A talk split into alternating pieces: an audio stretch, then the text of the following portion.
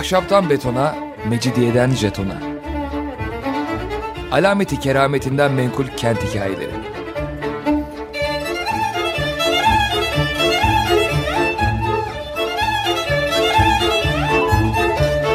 Hazırlayan ve sunan Pınar Erkan.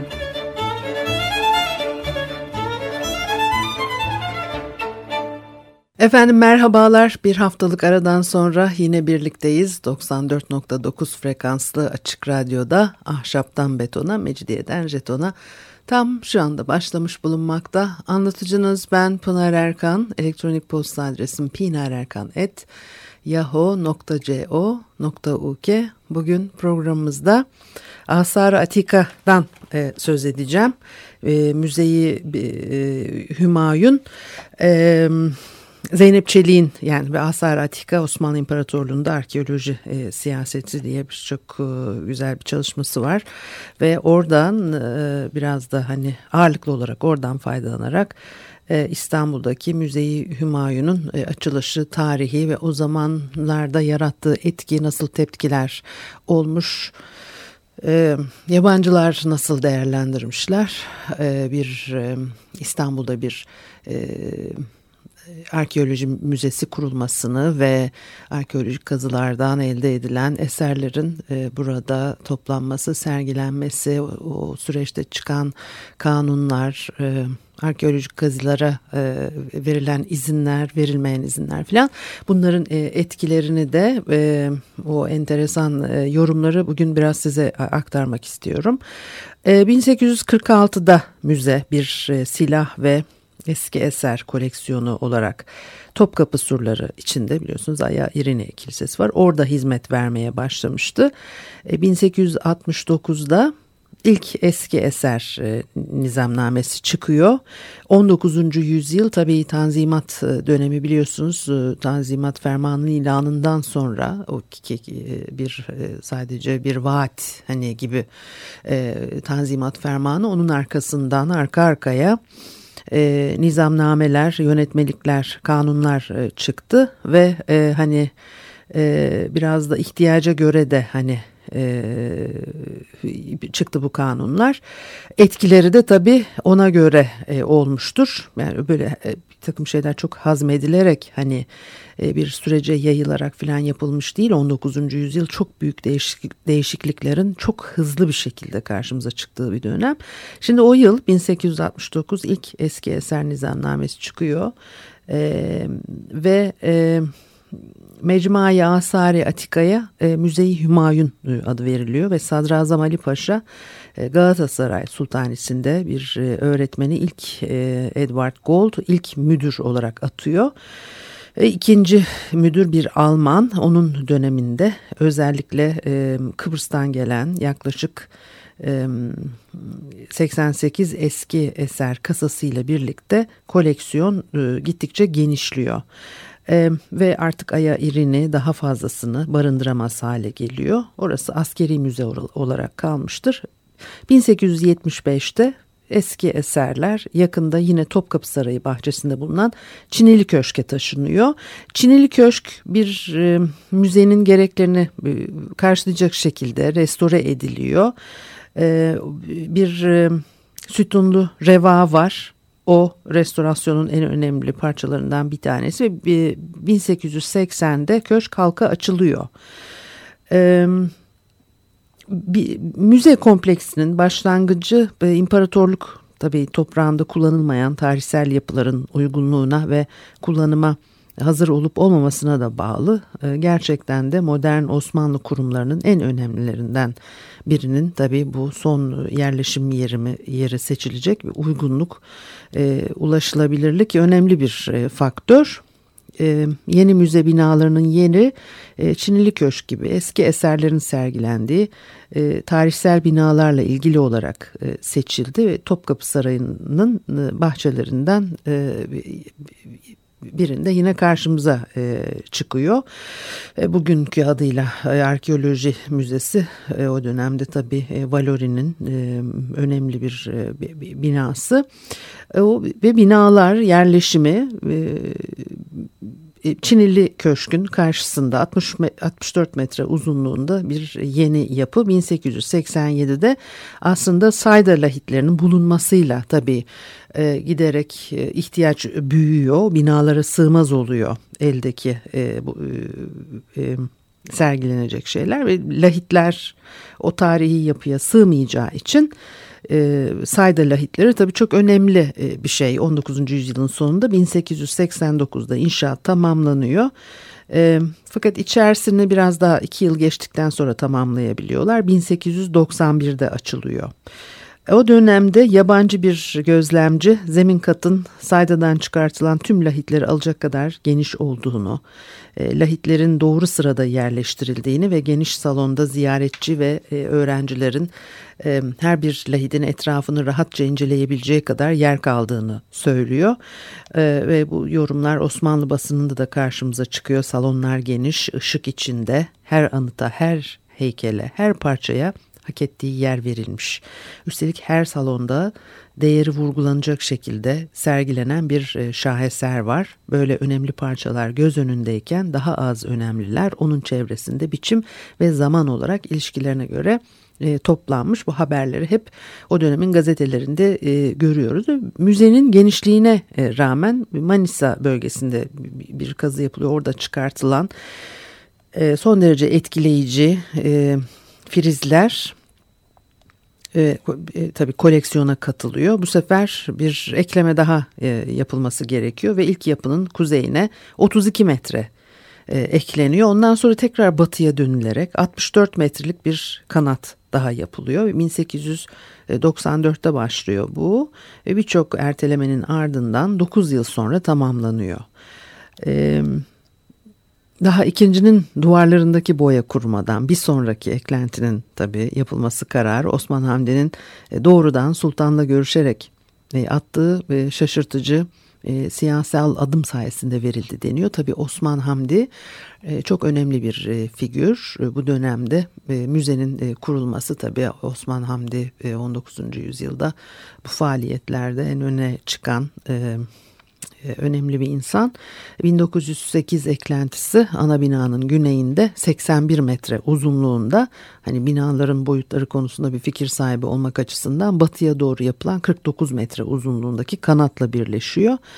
8000 metrekare iki kattan oluşan bir toplam alan var ve 1918'de müze e, Sanayi Nefise Mektebi'nin e, kapladığı alanları da alarak bu sefer buralara Mısır, Hitit, Asur e, nesnelerinden oluşan eski şark eserleri e, yerleştiriliyor. Ve e, bir de kütüphanesi var ve o da güney kanadında bulunuyor. Tabii bütün müzelerde bir kütüphane var. Dolayısıyla burada da var. Raflara ve vitrinlere yerleştirilmiş 20 bin kitaplık bir koleksiyon ve ziyaretçilere açık. E, mükemmel bir kütüphane e, olarak nitelendiriliyor o dönemlerde e, ve tabi ziyaretçilerin burada bir de e, ek olarak dünyanın en güzel manzaralarından birine karşı çalışma imkanları var. E, tabi e, binaların bütünü 19. yüzyıl sonu müzelerinin e, ortak e, mimari özelliklerine e, sahip baktığınız zaman neoklasik üslubu çok e, baskılı bir şekilde burada da görüyoruz. Ama tabii e, yani bir batılı bir üslup bir tavır burada sergileniyor. Avrupa'daki batıdaki müzelerden e, gayet farklı bir şey burada karşımıza çıkacak. Sarayın bahçesine gizlenmiş e, gibi bir hali var tabii arkeoloji müzesinin yani şimdiki adıyla arkeoloji müzesi. Çünkü genellikle e, Avrupa'da veya Batı ülkelerinde müzeler e, şehrin e, merkezi noktalarında olur. E, şehrin e, kentsel işte röper noktası olarak bir e, katkıda bulunur. E, Bizim müzemiz ise pek öyle değil. Biraz daha e, saklanmış gibi çok öyle bir varlığını e, halka ilan etmiyor. Yani o sokaktan bugün dahi aslında biraz öyledir. Sokaktan geçerken orada bir müze olduğunu bilmezseniz e, pek de e, yani önünden e, yürüyüp geçebilirsiniz. İnsanları böyle içeri çeken davet eden bir e, tutum sergilemiyor. E, dolayısıyla da e, hani 19. yüzyıl kurumsal binalarının e, genel takındığı tavırın aksine kent imajına pek katkıda da bulunmuyor. Ee, 1910'da Servet-i Fünun'da yazıyor Mehmet Vahit bu sessizlik ve yalnızlığın müzelerin alışılmış özelliklerinden biri olmadığını söylüyor. Ama bunu öze, olumlu bir özellik olarak e, söylemiş. Müze Osmanlı Devleti'nin başkentindeki en heyecan verici, en canlı, en hoş yerde bulunmasına karşın sokakların karmaşasından uzakta, ağaçların koyu yeşil renkleri arasında huzurluydu diyor. E, ve tabii Gülhane e, Parkı, Saray e, Burnu e, daha e, aşağı kesimde 1913'te İstanbul sakinlerinin yararına e, tabii açılmasıyla birlikte bir yeni aşamaya giriyor. O dönemde de o parkı açtı diye Şehremeni Cemil Paşa e, epey e, tepki e, alıyor. E, bir müzik arası verelim ondan sonra e, devam edelim.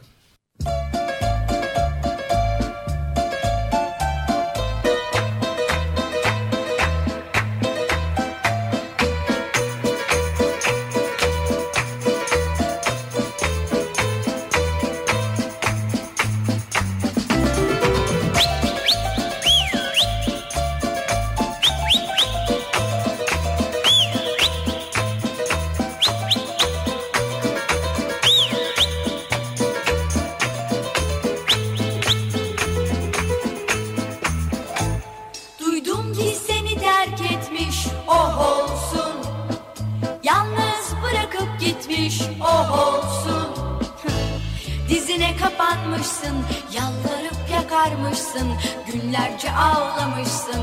Oh olsun. Oyununa gelmemiş Sana hiç yüz vermemiş Sırtını dönüp gitmiş. Oh olsun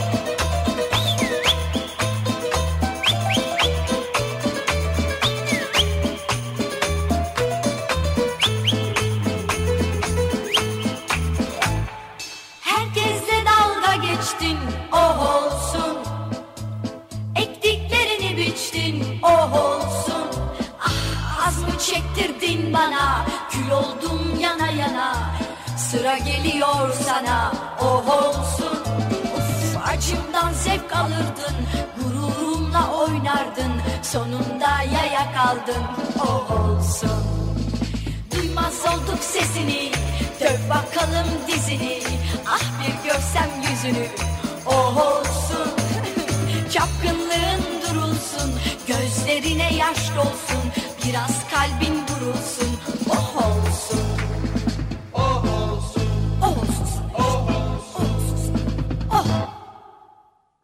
Efendim Açık Radyo'da Ahşaptan Betona, Mecidiyeden Jeton'a devam ediyor. Haliyle Pınar Erkan'ı dinlemektesiniz ve Müzeyi Hümayun'dan e, söz ettik e, programın ilk yarısında. Şimdi gene devam edeceğiz. Şimdi çok kabaca e, ve kısaca hani Müzeyi Hümayun'la ilgili çok konuşmalar yapılabilir. Nasıl kurulduğu, nasıl biçimlendiği binasının onu söyledik.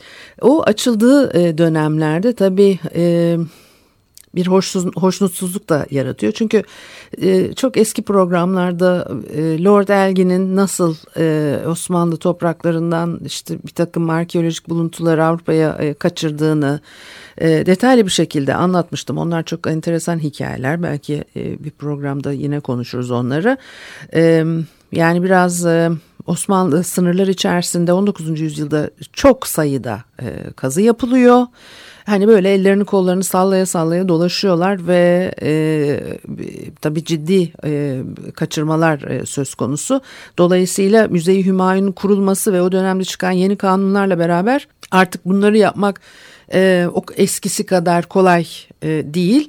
Bunlar büyük hoşnutsuzluk yaratıyor. Şimdi çok net bir şekilde e, göreceksiniz. Yabancı bilim insanları yani o müzeyi Hümayun'un e, kurulmasına çeşitli şekillerde tepki veriyorlar.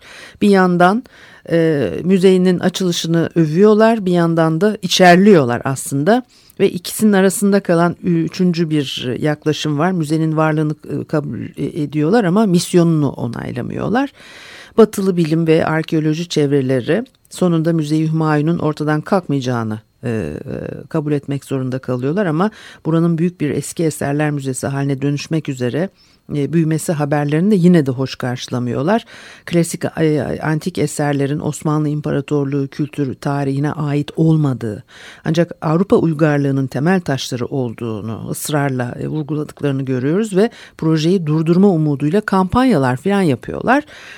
E, tabii çeşitli iddialar mesleki yayınlardan gazetelere, e, popüler süreli yayınlara sıçrıyor. İmparatorluktaki yabancı diplomatik kurumlar üzerinde Osmanlı yetkilileriyle pazarlık yapmaları için baskı kuruluyor. Avrupa'da tartışmalar başlıyor. Özellikle 1884 nizamnamesinin çıkarılmasının ardından alevleniyor bu tartışmalar ve Amerikalı arkeologlar Osmanlı topraklarına gittikçe daha çok sayıda kazıya girişince e, kısa süre sonra Birleşik Devletlere de e, sıçrıyor bu tartışmalar. E, büyük bir müze kurulmasına karşı itiraz e, Osmanlı'nın işte o 1884 e, nizamnamesini çıkarmasıyla aslında cidden alevleniyor. Halbuki daha önceki yasal düzenlemelere mesela 1869 nizamnamesine göre e, bir de 1874 e, nizamnamesi var. Yani o dönemlerde de e, tepki gösteriyorlardı. Daha eskiden hani başlıyor bu tepkiler ama e, 1884 nizamnamesiyle ciddi kısıtlamalar geliyor. İşte o çok rahatsız ediyor Batılıları. Bir mesela British Museum tarafından düzenlenen Nemrut Ninova kazılarının başında George Smith e, çalışmasının ortasında bu yeni yasal düzenlemeyle karşılaşıyor ve yerel yetkililer kendisine artık bulgularının yarısını müzeyi Hümayun'a vermekle yükümlü olduğunu bildiriyorlar. Son derece kızıyor ve koleksiyonunu bozmadan yarısını veremeyeceğini söylüyor. Hani, o kadar tabii sahipleniyorlar sanki kendi mallarıymış gibi koleksiyonumun yarısını bozmadan veremem ben bunları müzeye falan diye ve e, e, Musul valisine itiraz ediyor. Bir yazıtın yarısı İstanbul'da diğer yarısı Londra'da olursa ne işe yarayacak? Ve e, itirazı dikkate alınmayınca daha da sinirleniyor. Osmanlıların yerel, e, yerel kültür üzerindeki iddiasına karşı tabii bir de böyle alaycı tutumlar e, sergileniyor. E, e Osman Hamdi'nin aslında daha 1874 nizamnamesini değiştirme planlarına giriştiği sırada e, Salomon Rina 1883'te e, bir yazı yazıyor. Osmanlıların antik eserler konusundaki tavrını değiştirmesi sert bir şekilde eleştiriyor. E, batılı bilim insanları tarafından da destek alıyor bu görüşleri. Dergide yayınlanıyor. E, Doğu'da e, modern vandalizm gibi böyle bir başlıkla yayınlanan bir yazı bu. Yazıda iddiaya göre Yunan, Roma doğusunun eski eserleri buraların yeni efendileri Türkler açısından önemsizdir ve Yunan uygarlığının mirasçısı olan Avrupa onların elinden anıtları geri alma sorumluluğuna ve şerefine sahip olmalıdır e, deniyor. Rinak'a göre e, Osmanlı yasaları e, Avrupalı araştırmacılar için adil değil. Osmanlı Devleti antik eserleri koruyacak ve saklayacak olanaklara da sahip değil. Zaten onlarla bir ilgisi de yok. Ve Türk ırkının diyor kendi ulusal sanatı var ve bu sanatın Yunan-Roma geçmişiyle hiçbir alakası yok. E, Çinili Köşk'teki müzeyi Türklerin çok nadir olarak ziyaret ettiklerini söyleyerek e, işte bu e, sözlerini destekleme gayretine girişiyor ve paranın heykelleri saklamak için harcanması karşısında haklı bir e, hoş, hoş, hoşnutsuzluk hissediyor zaten halk. Yani filan diye böyle de bir e, tavır ve Osmanlı kaynaklarının antik eserlerden harabe halinde terk edilmiş halde bulunan ama Türk ırkının tarih karşısındaki onurunu temsil etme potansiyeli olan İslami anıtlara yönlendirilmesini e, öneriyor filan. Yani bir de böyle e, biraz e, hadsiz biraz değil epeyce ve Osmanlılara e, hayali engelleme yasaları çıkarmaktansa sanat ticaretini serbest bırakmalarını, e, ihracata izin vermelerini e, öneriyor. Ellerindeki eski eserler için her iki veya üç yılda bir bütün Avrupa müzelerinin temsilcilerinin katılacağı işte bir müzayede e, düzenlersiniz. E, işte resmi mekanlarda satış düzenlersiniz. Bu daha akıllıca olur ve bu parayı da kendi anıtlarınızı restore etmek. Avrupalılardan silahlar, işte Kütahya, Bursa Çinleri gibi ülke dışına çıkarılmış eski Türk sanatının artefaktlarını geri almak için kullanabilirsiniz diye bir önerilerde bulunuyor. Çinili Köşk dünyadaki tek Osmanlı Sanatı Müzesi haline gelebilirmiş. Bunu da yani çok lütufkar bir şekilde e, öneriyor filan. Şimdi tabii bu o, o süreç içerisinde e, devam eden e, bir şey bakıyorsunuz ve hani e, yani 1884 yılındayız geliyoruz 1912 e, senesine bu sefer New York'taki Metropolitan e, Sanat Müzesi'nin Metropolitan çok özür diliyorum Sanat Müzesi'ne giden bir mektup diyor ki bir temsilci Türklerin yani Türkler geri çekilmeye ve ağır yüklerinden kurtulmaya karar vermiş gibi görünüyorlar diye bir cümle bu. derhal Konstantinopolis'e bir temsilci gönderin deniyor ve ağır yükten kasıt Osmanlı başkentindeki Müzeyi Hümayun'da toplanmış ne varsa e, ve geri çekilmekten kastettiği de Osmanlıların eski eserler üzerindeki haklarından e, vazgeçmeleri. E, işte tabii 1884'ten o 1912'ye kadar o kadar geçen zaman içerisinde e, demek ki e, bir mücadele vermişler ama bunda bir ilerleme kaydedememişler.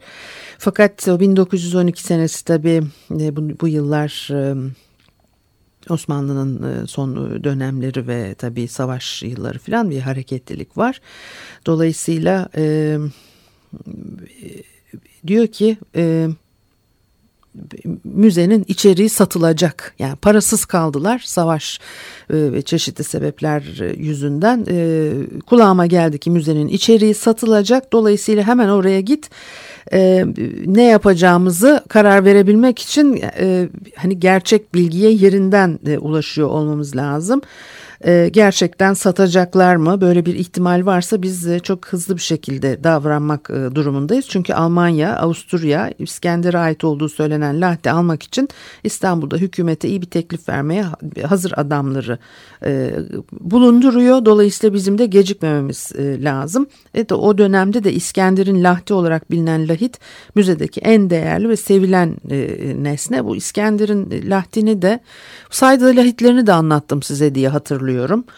Ee, artık tabii çok uzun zaman bazı şeyleri artık unutmaya ve karıştırmaya bak bu konuyu radyoda konuşmuş muyduk falan diye bazen e, ben de e, şaşırıyorum.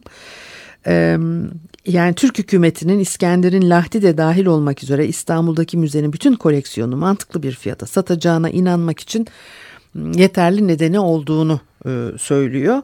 Ee, ve tabii koleksiyonun hepsini satın almakla ilgileniyor. Eğer satışa çıkaracaklarsa e, bizim bunu yapmamız gerekir. Ee, Almanya, Avusturya rekabete girer. Hani onlardan önce bir an önce hareket etmeliyiz koleksiyon Metropolitan e, Müzesi'ne gelmeli.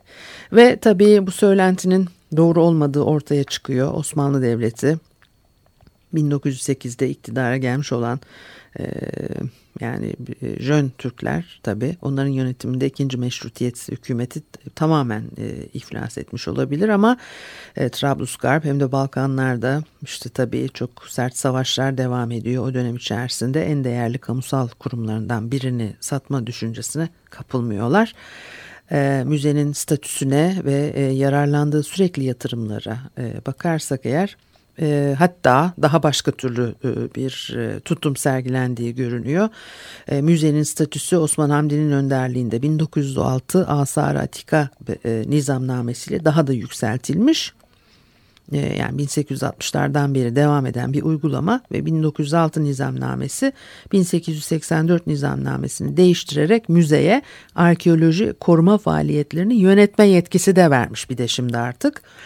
Ayrıca müze binasını bu çalışmalar sırasında çıkarılan bütün nesnelerin toplanacağı sergileneceği tek yer olarak e, belirliyor. E, tabii e, objelerin sayısı sürekli artıyor. E, mekan fiziksel olarak e, büyüyor e, ve tabii çok ön, önemli bir şey bu. Evet. Alexander Valori'nin e, müzenin koleksiyonlarından esinlenerek işte tasarladığı neoklasik üslupta bir asıl bölüm 1887-89 senesinde bitmişti. Arkasındaki e, diğer binalar daha sonraki zamanlarda yapıldı filan ve e, bütün bu tepkiler ve e, kurulan e, ilişkiler müze bugün varlığını orada sürdürüyor. Çok da keyifli bir bahçesi var. Başka bir zaman belki gene konuşuruz ama e, hani eğer hiç gitmediyseniz arkeoloji müzesine bir uğrayıp bir e, kafesinde oturmayınızı öneririm. Çok, çok keyifli bir yer çünkü. Haftaya görüşene kadar hoşçakalınız.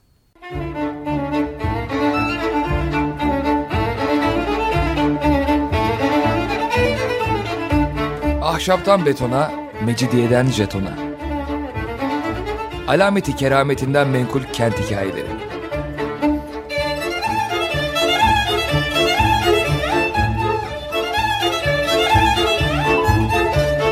Hazırlayan ve sunan Pınar Erkan.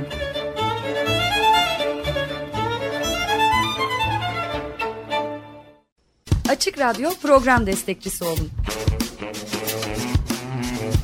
bir veya daha fazla programa destek olmak için 212 alan koduyla 343 41 41.